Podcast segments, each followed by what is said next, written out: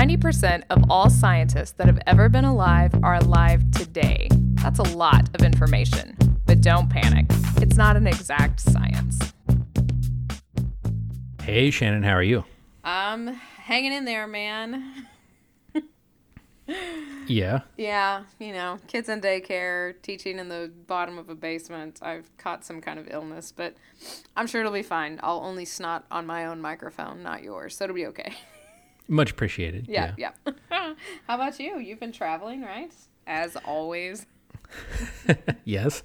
Uh, I've been traveling uh, most recently to Lubbock. The next trip is down to Houston, uh, but also, you know, holding on, trying not to blow away.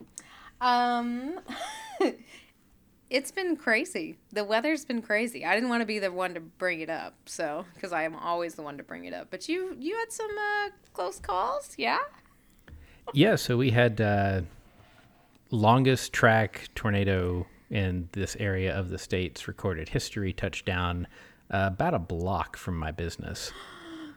You don't mean like recorded history in October. You mean at all. Yeah.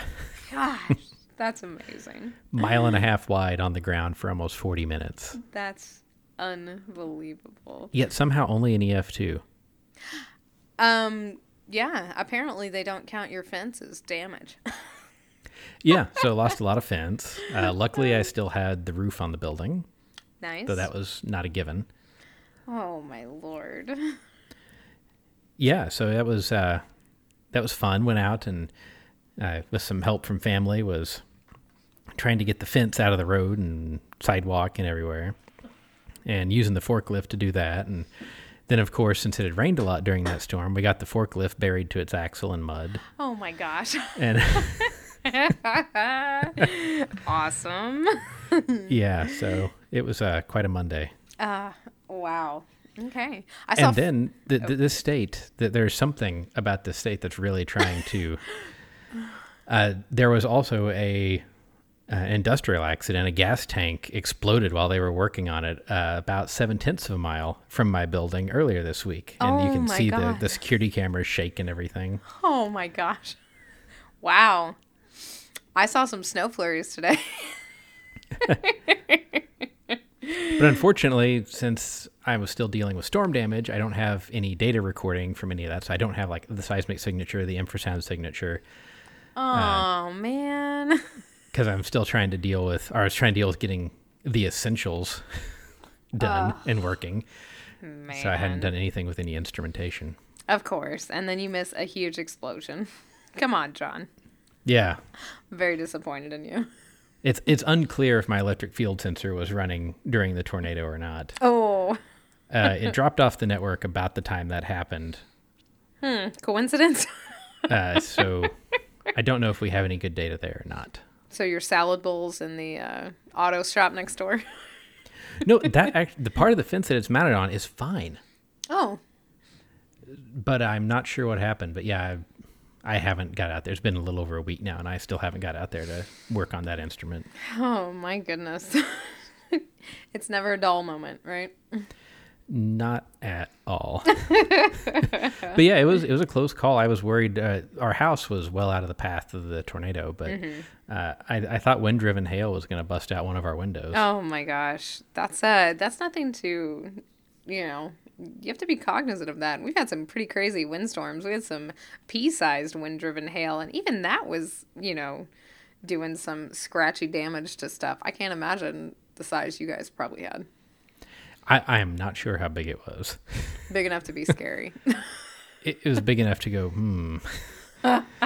If if this if this persists for more than a few more seconds, we should move. oh man. Well, one thing that we didn't have going on near us this week was fires. Thank goodness. Ooh. so since we covered all the other natural disasters, I figured that was maybe something we could talk about.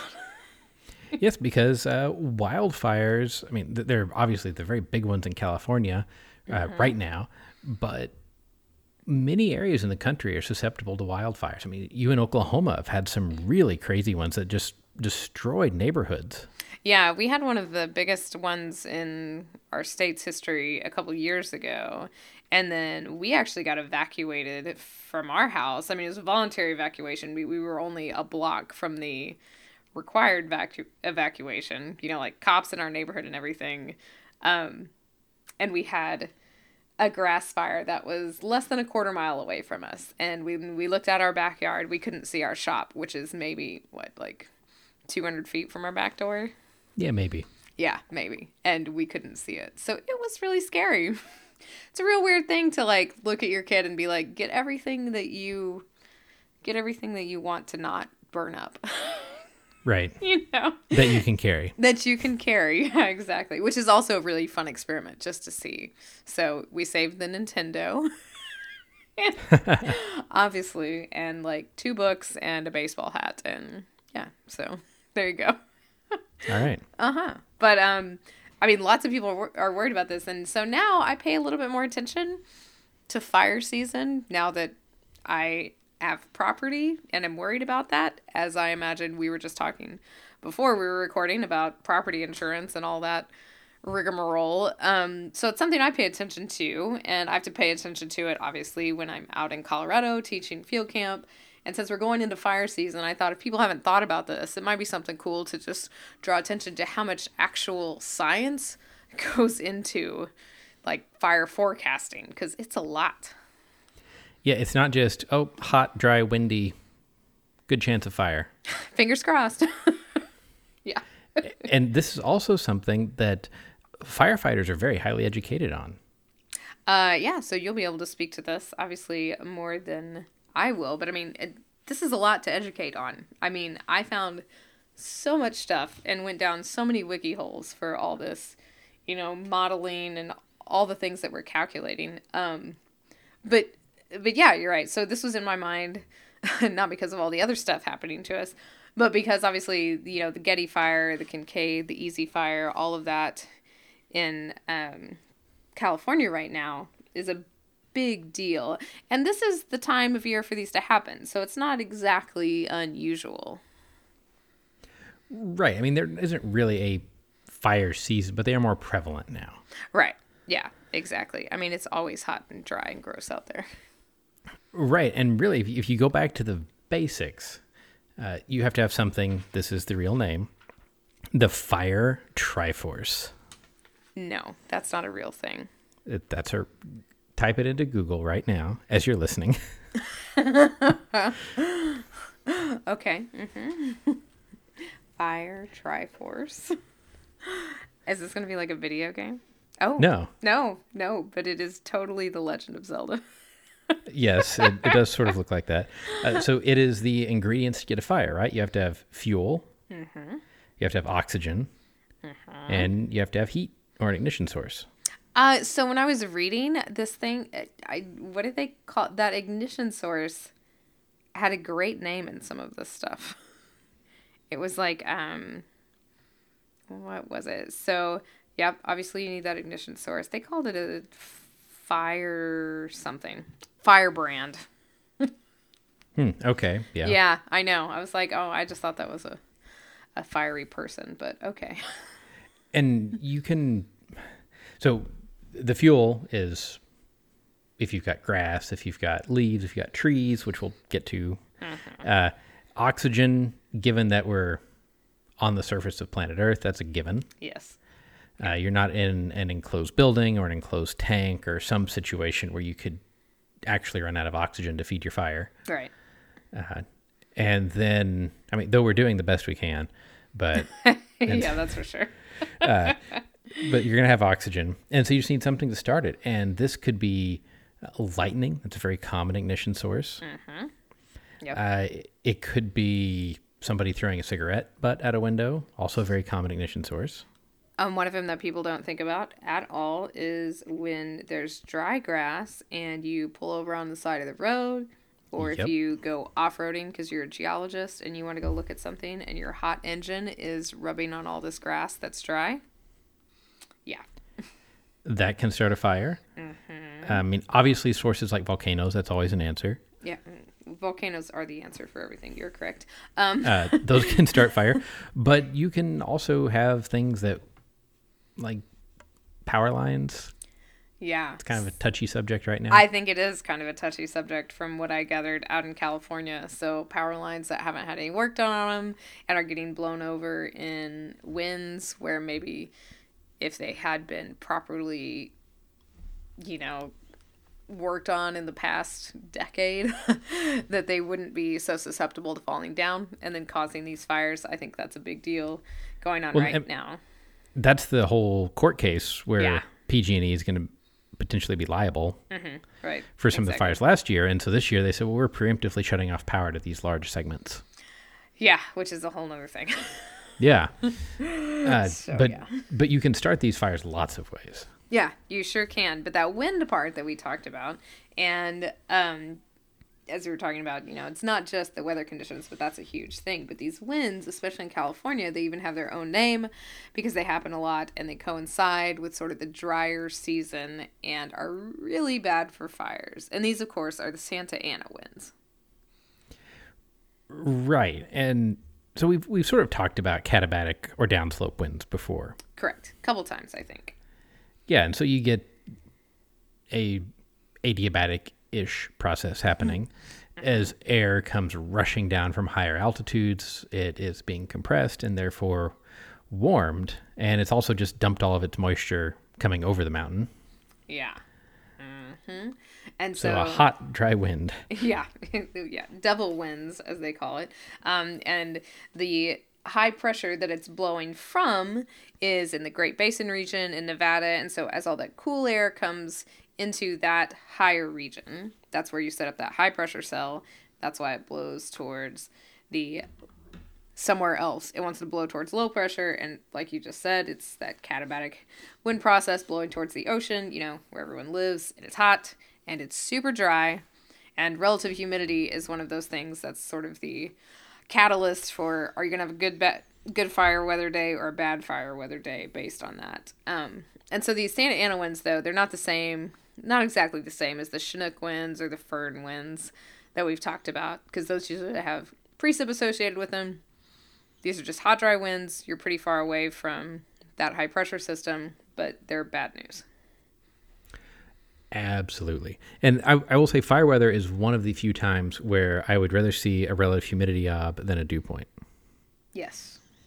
Yes. And I'm going to have we we need to explain the differences between these things, right? Because I think people don't quite understand what relative humidity is. I know we've probably done that before, but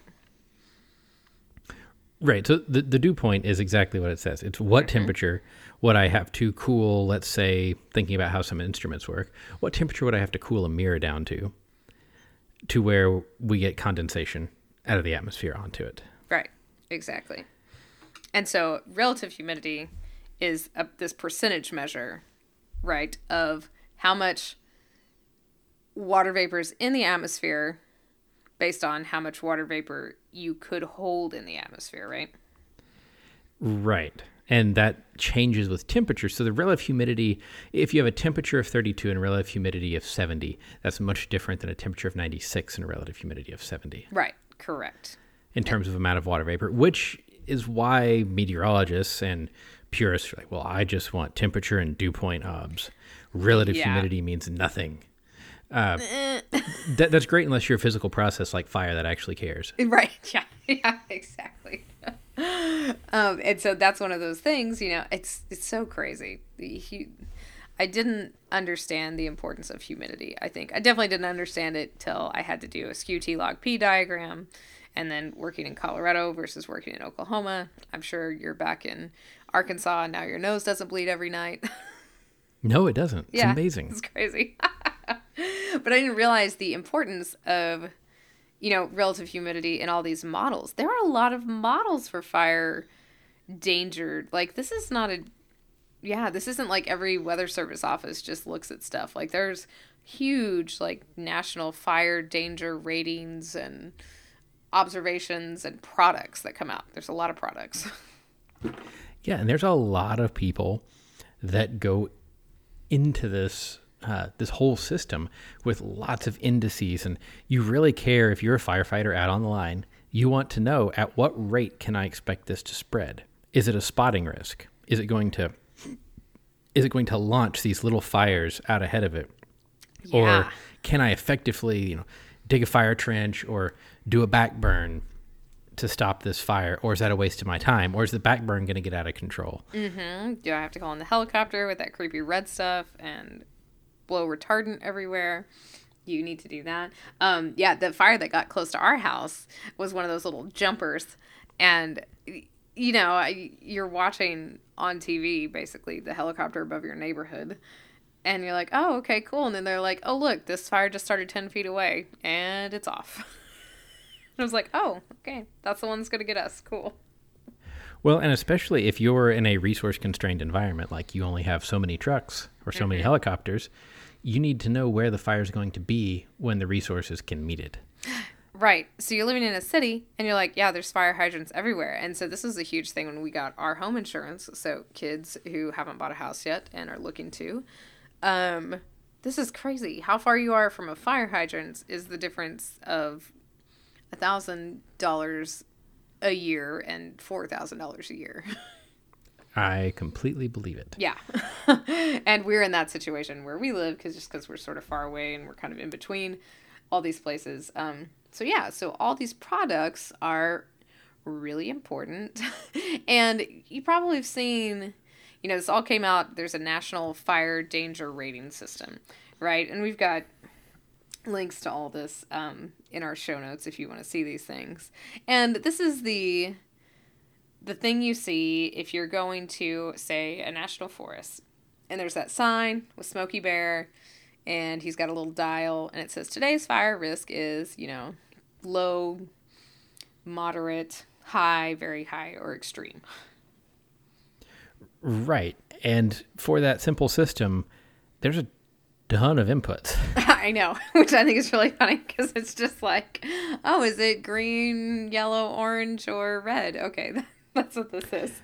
And it's not like somebody just like walking outside and like licking their finger and seeing how fast it dries and then moving it to red instead of orange. right. And I also don't think people appreciate who does this. Yes, that is probably So- true.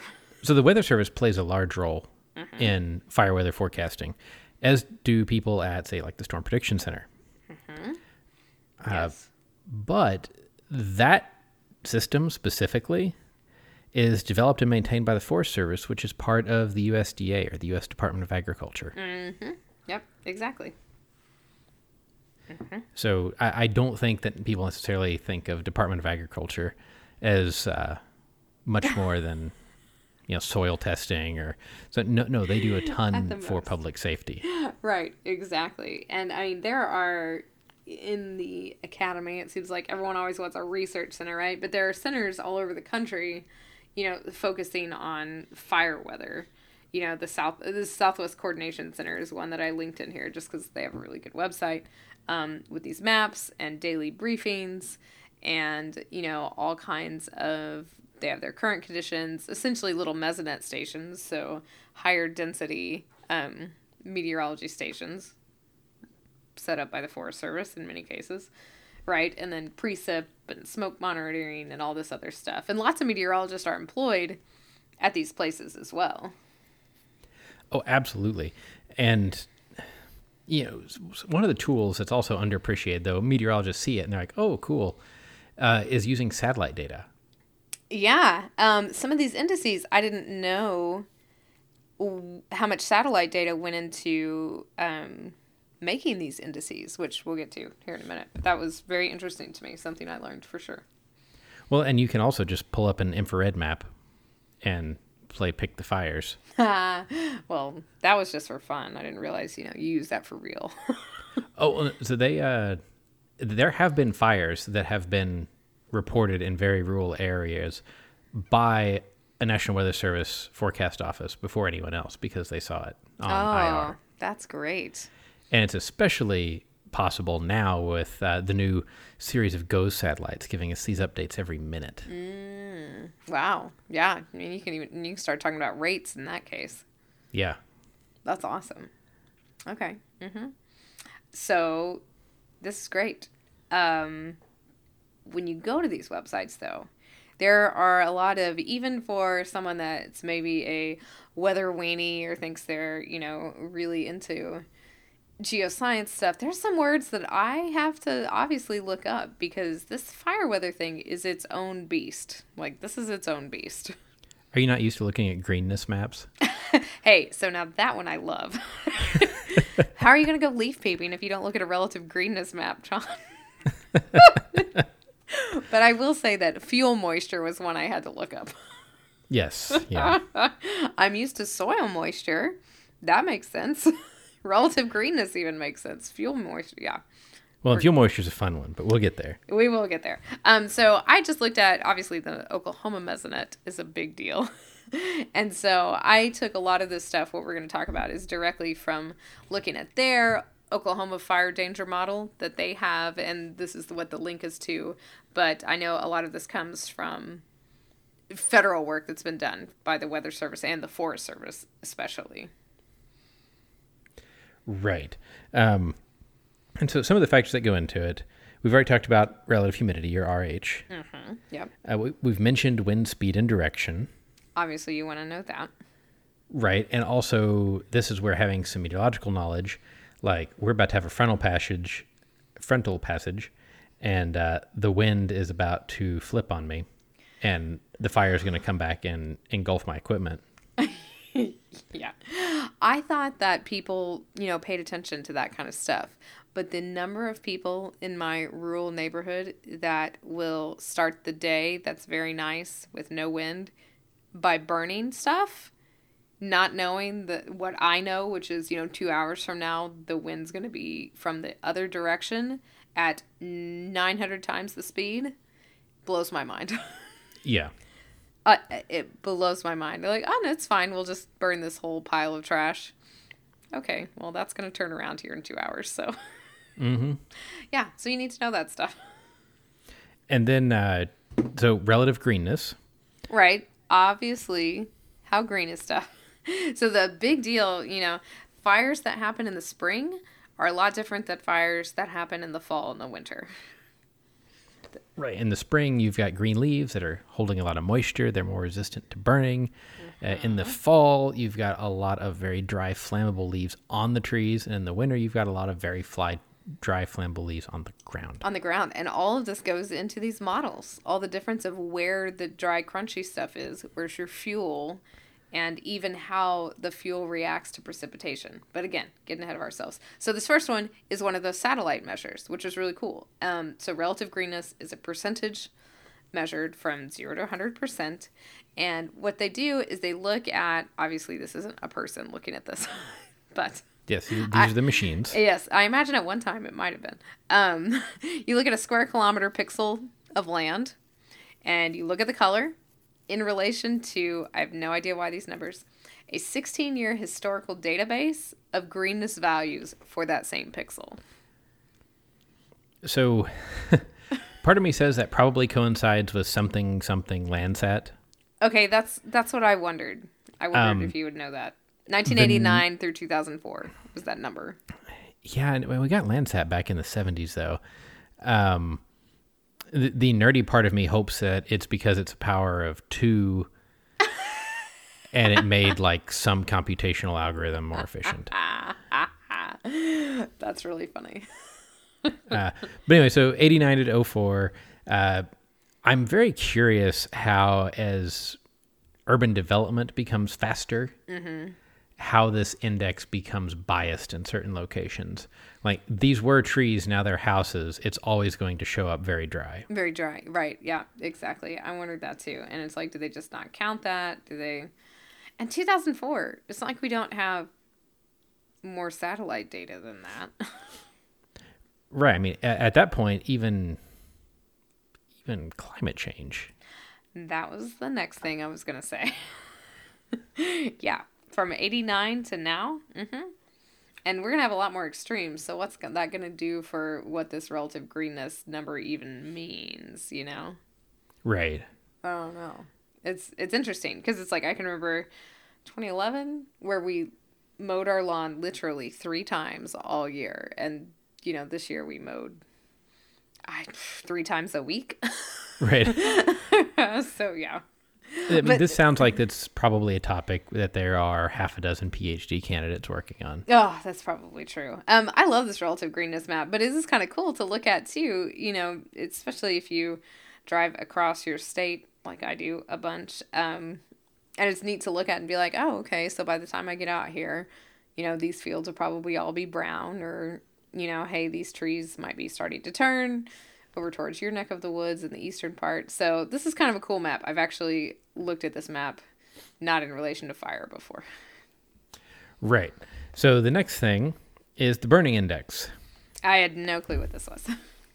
So the burning index, uh, y- you, it's an index. Many things go into it. Index is code for arbitrary fudge factored number that seems to mean something. I love it.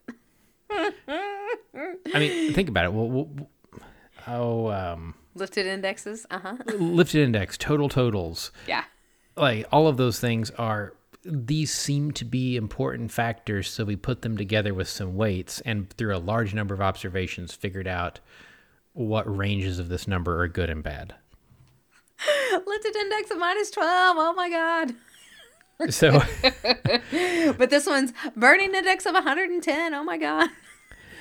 yeah, and so the burning index, you look at things like the fuel type, which there are many ways to characterize fuel types. Yeah. Is it residential grass? Is it tall forest grass? Is it leafy vegetation? Is it unpacked forest floor duff? Is it packed forest floor duff?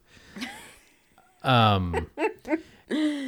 Anyway, Yes. so all these things go into it, including the current weather conditions, Right. uh, and you get a number that has been finally honed uh, to be roughly ten times the flame height. and so flame height is. hmm You explain this to me. You're you done firefighter stuff.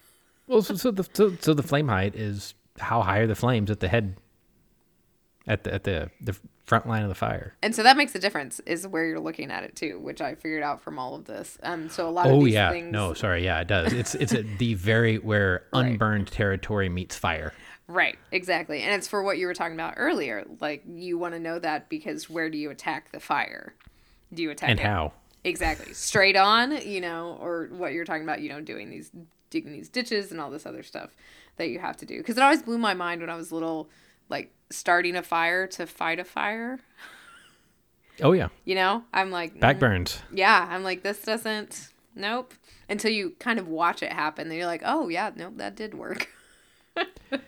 Yep, or bringing in Forest Service bulldozers and bulldozing a big fire line and taking a ripper and digging a trench. Yeah, this is all super interesting. So that's where like this is like so if you take the burning index divided by 10, that's the flame length in feet at the head of the fire. Um and so this is how it's like the intensity this burning index relates to the intensity of the fire, so sort of they use this I'm gathering as a way to determine how to fight it, right? A- at a very large scale. at a large scale, which I was actually surprised at the largeness of this scale versus the specificity of the index numbers. Yeah, I mean, so part of the problem is this will tell you from, I don't know, from one area of a national forest to the other, which one's going to be a bigger uh oh if it catches on fire. right, but man, when you read like the stuff, it's like it seems so very specific, but yeah, it's not because these models are square kilometer grids. Right, but you, you think about, okay, somebody had to go through and classify the fuel type Yeah, for every square kilometer. yeah, that's true. Thank you. So if you wanted to do it at, at like a park scale, yeah, that's a lot of work. That's why we have undergrads, John. I've done my fair share of these kind of tasks. I just want to get that out there for anyone who thinks I'm making fun of undergrads. I'm not. I've been there literally Right. in the trenches counting these dumb pixels. Uh, yep, I, I've definitely talked Yep. to people that have had jobs measuring trees per 10 by 10 meter box. yep, so there you go. Uh, the the other thing is when you're on a fire scene, a lot of times you will be making these kind of observation, or the scene commander probably is the person that would be doing this, uh, making these observations and saying, okay, where we are, we have this type of fuel, and plugging these numbers into a, well, it used to be a uh, a nomogram. Right. N- now it's an app. Now it's yeah. Uh, it used to go plug these things onto your nomogram and do, do your slide rule magic. Exactly. Uh, but but now you plug it into an app and it tells you these things. And so this number, I mean, the other the relative greenness is percent. That makes sense. And so, like this number, if you have a burning index of less than forty, that means your flame length is four feet. And so they say that's a hand line. You could fight it head on right there, probably by hand. But then if you get like a burning index of 110, your flame length is 11, and that's classified as major fire, runs probable, and head of fire control efforts ineffective. Yeah, so that means you're not going to be able to stop it where it's burning. You're going to need to take something like a backburn or a tr- big trench or spreading flame retardant. right. Yeah. Get the helicopters. So then we have to look at now that we know how tall the flames are going to be. The next thing that you really, really, really care about is how fast are they going to move. So again, spread and ignition components, understood those words, did not understand what they meant in terms of the maps I was looking at. But I mean, easily understandable. Yeah. So spread is how many feet per minute the fire is going to advance at the head. Okay, that's a great thing to know. It's a fantastic thing to know, and it can uh-huh. change really fast. Right, because obviously wind speed and direction are a huge deal for this. Right, and it's no joke when people have those little portable fire shelters and have to use them ah, because the fire is overtaking them faster than they can get out of the way. Oh, that's so crazy to think and terrible. Um, moisture content obviously is going to go into this as well. And as we said earlier, and I'll keep saying because every one of my points has the word FROPA in it, um, basically, is that, you know, you have to be very, very tuned in to your frontal passages during these sort of weather events. Right. So, Um, yeah, it's all dependent on what the, I dare say, mesoscale weather is. almost micro scale. Yeah. Well, when I was in my backyard, I was worried about the micro scale weather. So, you know. Right. And then, so the next thing is how easy is it to start the fire? Mm-hmm. So ignition component is just a probability then. Zero to 100. Yeah. And if it's 100, that means any ignition source will require immediate suppression. So don't drive your hot engine over tall, dry grass. Don't do it. Right. Um, and fire is a, a whole other example of a very interesting probabilistic process, but Based on the Triforce. based on the Triforce. uh, so fuel moisture is one that we've talked about. It's actually really complicated. Uh, yeah. this was one of the only like okay, you can click on this and you can see this map and then here is this paragraph that tells you what this map means and then here's some supplemental material. To help you graph this. Uh, yeah, so there was a bunch of this. Um, so this is percentage moisture content on a dead fuel, where the moisture content is controlled by changing environmental conditions. Which obviously, if you're looking at dead grass, what can you do to dead grass? Well, if you're going to rain on it, or if you're not going to rain on it, that makes a difference because dead wet grass is harder to light than dead dry grass, and also temp and relative humidity. And this comes up with some weird things because you have maps for fuel moisture based on one hour, 10 hour, 100 hour, and a 1,000 hour fuels. Right. And it's logarithmic because it's nature and things are sort of logarithmic. yeah. Uh, but say say a freshly fallen off the tree, still semi waxy leaf gets rained on versus last year's leaf or a bunch of Bermuda grass that's mowed. One of those things is going to dry out a lot quicker than the other. So the still sort of waxy fresh leaf is going to be a one hour fuel in that one hour after rain, it's ready to rock and roll. Uh, whereas a two foot thick layer of Bermuda grass um, might take more like 10 hours or 100 hours to dry out to the point where we worry about it. Right. But big, tall grasses without duff, as you said earlier, you know, those could be one hour fuels. So just because it's grass doesn't, is going to make it a different type of fuel based on what type of grass it is, how much it is, all that stuff in between it. And so those will go into these different one hour, 10 hour, 100 hour fuel moisture graphs. And again, it's largely influenced by the immediate weather. Yeah. And this is creepy, which, because I'm always like, okay, it's all right that my neighbor has this huge thing burning pointed towards my house because the frontal passage is going to happen and it's going to rain, so it'll be fine.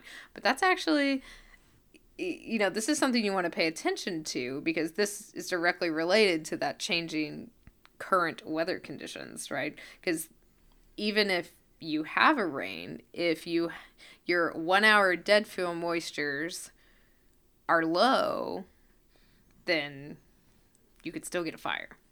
Well, if you've got tall, not densely packed prairie grass and it rains on it, and then after the frontal passage, it, it gusts at 50 miles an hour. Yeah. It's going to dry out real fast. Yeah, exactly. and then it doesn't matter when you drive your car over it. So, yeah, that's um that's that's interesting. So this fuel moisture map I would have thought that they would have looked at soil moisture, which they do, but this one seems to be of way more value. Well, we don't burn the soil. Yeah, yeah, yeah. but the plants are in the soil, so that's why I thought. Okay, fair. Yeah, plant available moisture, which is a thing that you talk about a lot when you're talking about fire weather, because plants are fuel. Right.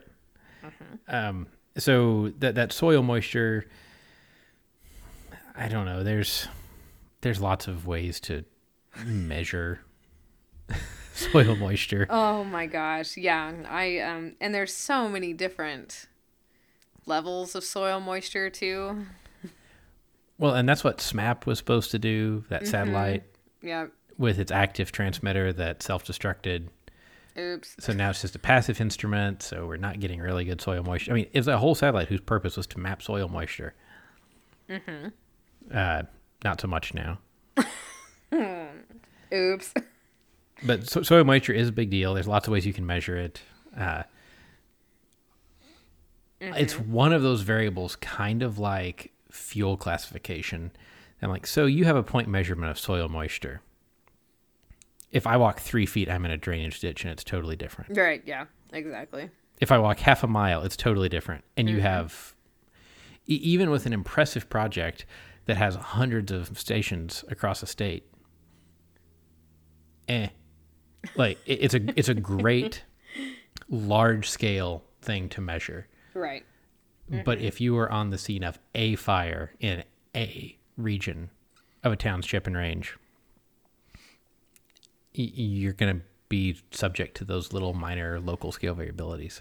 And you don't have time to set up your, you know, EM thing to figure it out. And and I'm not saying that it's useless to have these observations. No, it's very helpful. oh yeah. But I'm still saying it's unless you have a very very large scale fire, it's it's a guideline, it's a rule of thumb. This one isn't the most important thing that you're looking at. Um, Right. What I thought was interesting is that they do look at it more during the growing season, not during sort of the fire season, which is now that we're coming into.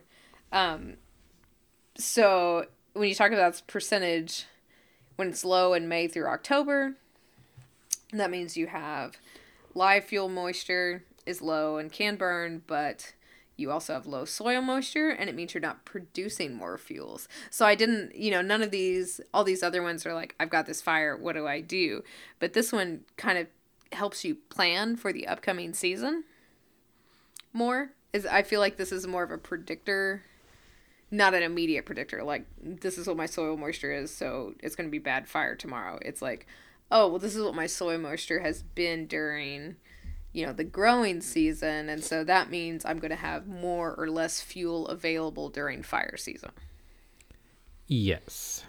Yeah. So this is Uh, kind of just like you said, like large scale, but also maybe sort of like long term as well. and also, you know, i've was talking to my uh, some of my relatives that are in the farming industry, and the combines now are monitoring. So they're plotting on uh, like different GIS type tools what the moisture was in the product that they were harvesting, how many bushels they were getting, and it, this all this information is measured every second by the combine. Because they're showing me on these maps, like, well, we can see we got less yield here, so there's a dip in the field there, and it was too wet, so we're going to fix that for next time. Wow. I mean, the, on a row by row, every second basis, they can tell you exactly what's going on with those fields. And it's like a Fitbit for your combine. That's awesome. Yeah, like they put an iPad up there and take off. impressive. That's super impressive. How those tiny little variations can be the difference, you know, in hundreds, if not more, dollars. That's really interesting. And though I will say the default color map in this app is still jet. Of course it is. Uh, somebody pointed out during our last workshop if you use the Seaborn Seaborn plotting package in Python and you try to use the jet color map, it uh, it actually fails and issues an error message that just says no. I love it. I love it so much. that's great. um, if you don't know why that's bad, I'm sure we've done a show about this, right? Uh, I know we've at least talked about it, but yes, I will yeah. save that rant. We'll do, Uh, the the we'll last do thing a show about it. the, the last thing that you had on the list is one that I never have really bothered looking at, uh, but it's the drought index, the the KBDI. Okay. Uh, I love things that have arbitrary units. it's zero to 800. Like, that's what you measure the KBDI with. It's like it's like you know the SAT. Yeah, it's great. Which changes, turns out. I remember somebody recently told me that, you know, their GRU score was like 170. And I was like, oh, oh boy, that's terrible. And I didn't realize they, you know, they've changed the GRE. Because it used to bit. be, yeah, used to be out of 800. And I thought, wow, I didn't think you were that bad. But so knowing your range of units for the thing you're looking at is important, is what I'm getting at. Right. um, but this is really not something that you look at to say, how's the fire going to behave? It's another one of those, how are my crops going to grow this year? How is the fuel supply going to be this year? Right, yeah, exactly. So this with soil moisture is just something you keep an eye on for the upcoming fire season, really. And I thought this was really interesting. It's based on this arbitrary eight inches of water in different things like soil, litter, or duff, basically. And so if you have a KBDI of 800, it means your eight inches of water is gone and all your plant available water is removed. So big numbers bad, small numbers good. Arbitrary. okay. and it's inches. Does that hurt you too? Well, everything that we look at in the firefighting world here is Yeah. going to be in imperial units. All imperial units, exactly. Because three meter fire doesn't sound as scary as 11 foot fire. Yeah, and you know, working with somebody now who's been trained almost exclusively in the metric system, Oh, um, I realize how much of that I still like. To me, it's nothing to say five eighths of an inch, right. hmm or you know, start pretty much every eighth of an inch. I know the decimal equivalent, and can go to the nearest one, or do. Okay, you know what? What's eleven and three quarters over 2 But working with somebody who's only used the metric system, one, it's mind blowing to them why anybody would not use the metric system, which I agree. That's great. But two, they they don't always seem to realize why uh, things that don't come out to round numbers in imperial units make me twitch a little sometimes. Oh, that's funny. Yeah. I love it. Anyway, 800. Okay, great. a- 800, 800 somethings. yeah, it's bad. It's bad, yes. Um, but we'll put some links in the show notes to where you can go look at some of these fire weather maps. And there's a lot more. That there are so many. Uh, I think Fosberg Fire Index is another one. There's a bunch of different fire indices out there. And also for people looking for jobs, this is totally. God, I sound like an old lady. The wave of the future. Some of these fire index maps, I mean, it's all G. Well, no, the good ones. Not all of them. The good ones are these great interactive GIS tools. I mean, those are the fantastic maps that are out here, and I have a link to some of those that are uh, that are super impressive. Yeah, and this is also a great uh, a great introduction to why spending money on measuring things out in the world matters. Right. Because someday these measurements could be the difference between a fire getting stopped before it burns your house down or afterwards, and why we need to continue to fund these kind of things. Yeah, exactly. Um, yeah, and I mean, it's fun to play with those maps too. It's true. That's totally beside the point, but it's not though because that's how people can get hooked on this stuff and be like, oh yeah, that's why this is, you know, important. But I don't. I, sometimes as people who are obsessed with weather because it's weather, Yeah, uh, we forget things like the Oklahoma Mesonet has a massive impact. I mean, they produce maps of uh, temperature stress on cows. yeah, It's another one of these arbitrary things, but it is good guidance and to cattle farmers Yeah, of hey, you need to be worried about your your uh, your cows tonight, yeah, cold or warm. Yeah, uh, and it's completely free. millions of dollars, millions of dollars, and it's free data. Yeah, we're gonna have to have a show about heating and cooling degree days because that is another weirdly arbitrary thing I don't understand, but we'll get there. Yeah. So, in the meantime, go look at uh, some of these maps. But I think it's time to move on to everybody's favorite segment of the show Fun Paper Friday. Yay! Did you love this? I, I did. It's a great Halloween paper. That's what I thought. um, so this is in the Journal of Experimental Biology. My new favorite journal. Sounds like the best biology. in vitro strain in human metacarpal bones during striking, testing the pugilism hypothesis of hominin hand evolution by Horns et al. which is the lengthy way of saying cadaver arms plus guitar tuners plus having them punch things. Yeah. I mean, you don't want to laugh. There's this big deal. This is why I can't be a biologist, right? Like, you know, where you're using cadavers to do stuff. You're it's not supposed to be funny, but this is kind of funny. So the, the the idea is our hands are weirdly proportioned compared to other animals in terms of finger length, thumb length, and palm size. Mm-hmm. Yeah. And Did so- we evolve this so that we could be both dexterous and able to knock somebody's lights out? Yes. I I so the way this is written makes me wonder if, if this was like a personal vendetta to write this paper. Do you think that's true? Did you feel this? I don't know. I mean, uh, it's one of those things where a- after reading it, I get the idea of th- there's been a decade of nerd fights at this one conference. Yeah, that only involved slapping, not punching with a what did they? There's a great great way they talk about having a balled up fist. right. So, but but really, we, we need to if we're, our hands, if we were just doing delicate tasks with them, mm-hmm. we should have long, narrow, bony fingers. Right? You can't hit somebody and not break all those delicate little fingers, though. Mm-hmm. So in that case, we should just have a big club hand. But we can't pick lice out of our hair with a big club hand.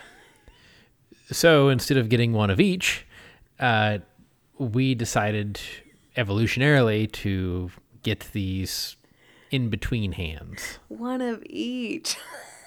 That's crazy. I think that would have been a great. Look at a lobster.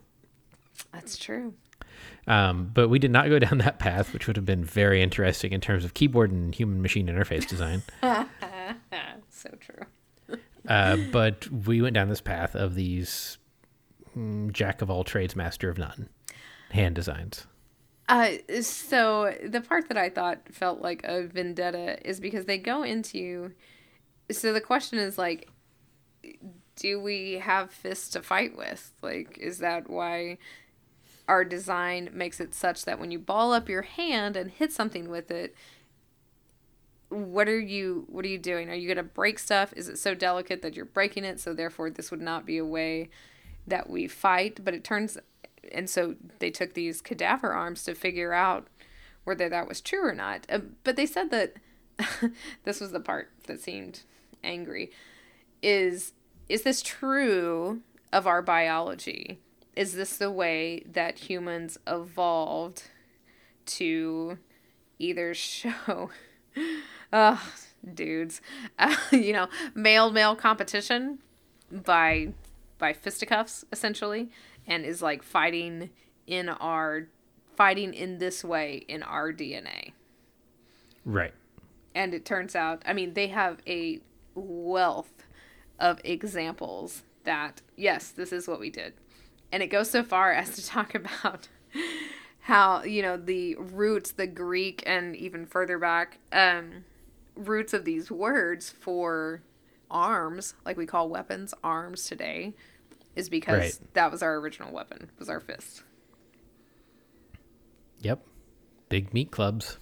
it's so weird. I they talk about um, you know, the importance of clenched fists to human aggression is reflected in the role that it plays in threat displays. And this is super interesting and they talk about how like game theory modeling of these aggressive encounters suggests that threat displays provide an honest indication of one's fighting ability. So it's like if you think about getting mad, and if you're trying to, I think about this in terms of my daughter, like if you're trying to teach emotions, like what is the thing you do to show mad? And you clench your fists up and you make your mouth into this weird rectangle.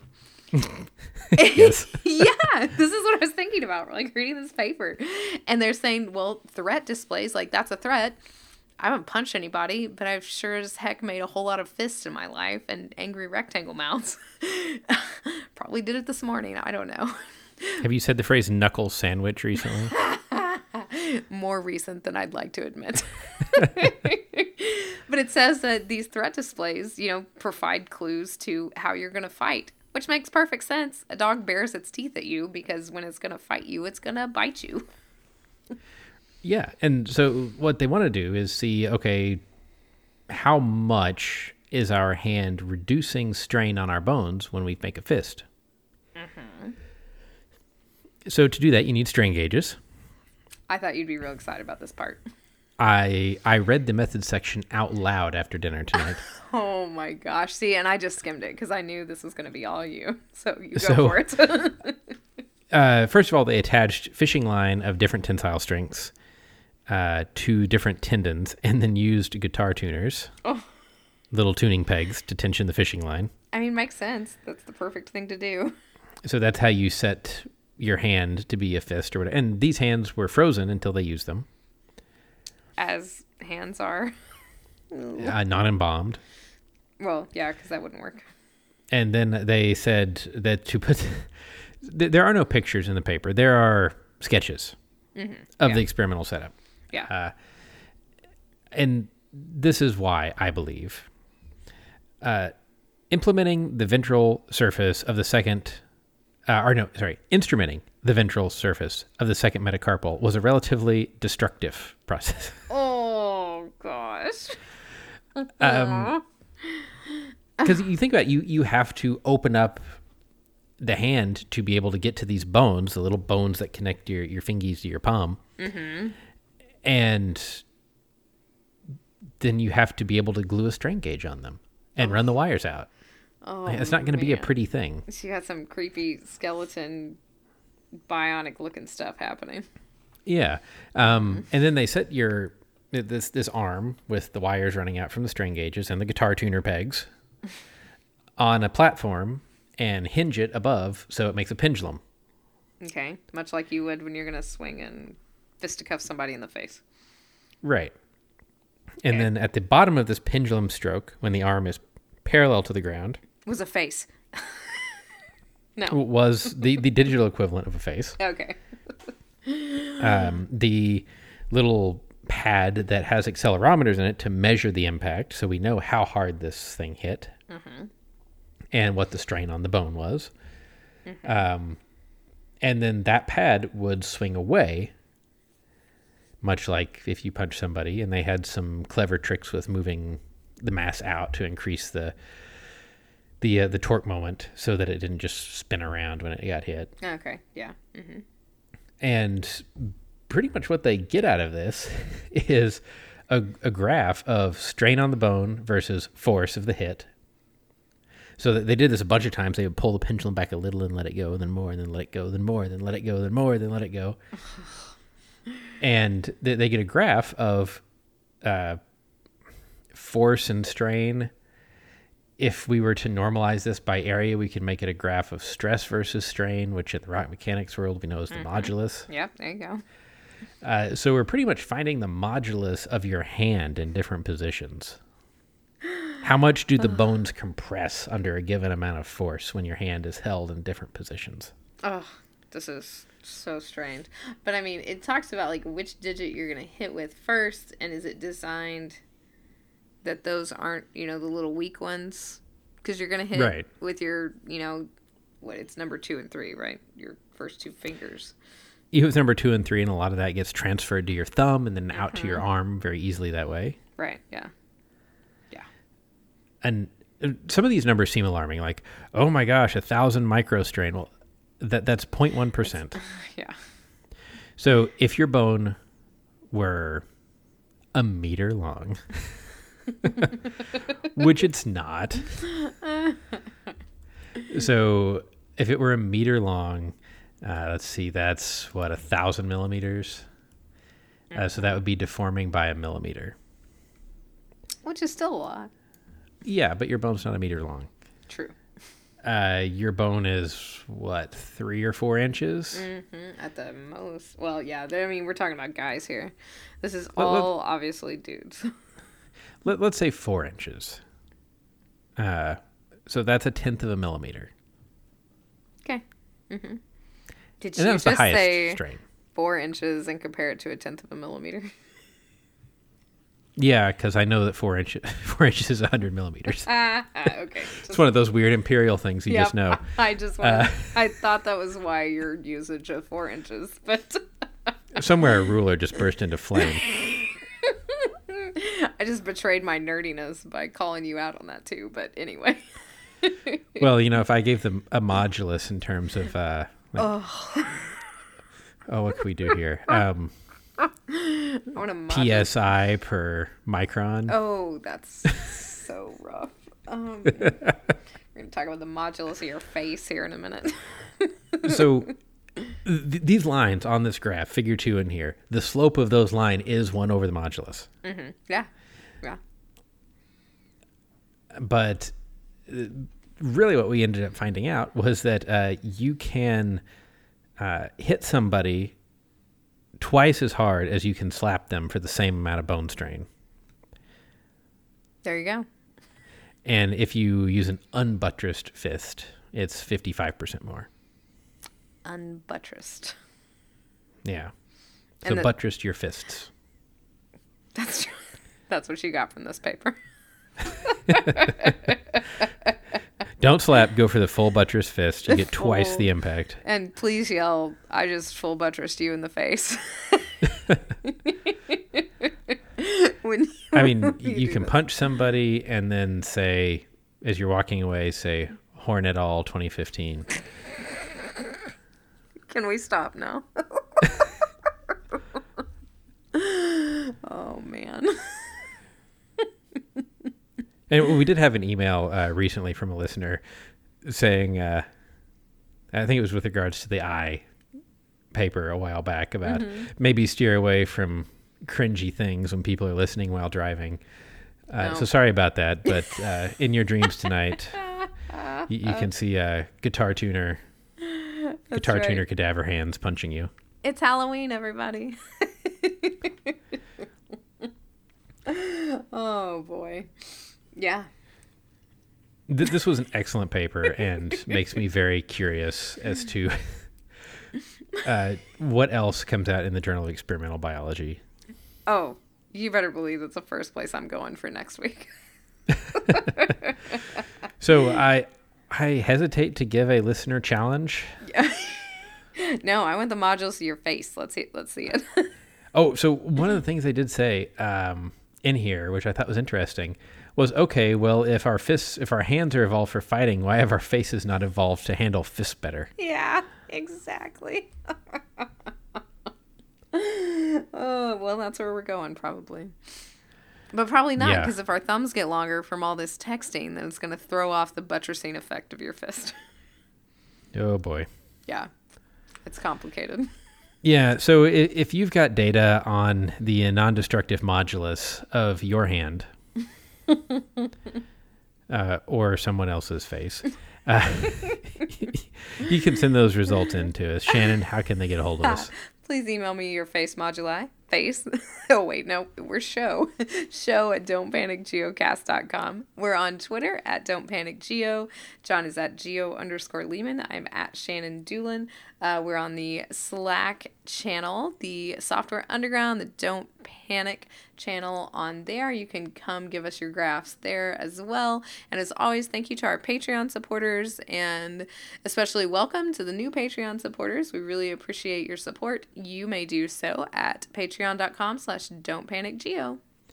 And until next week, remember, don't panic. It's not an exact science.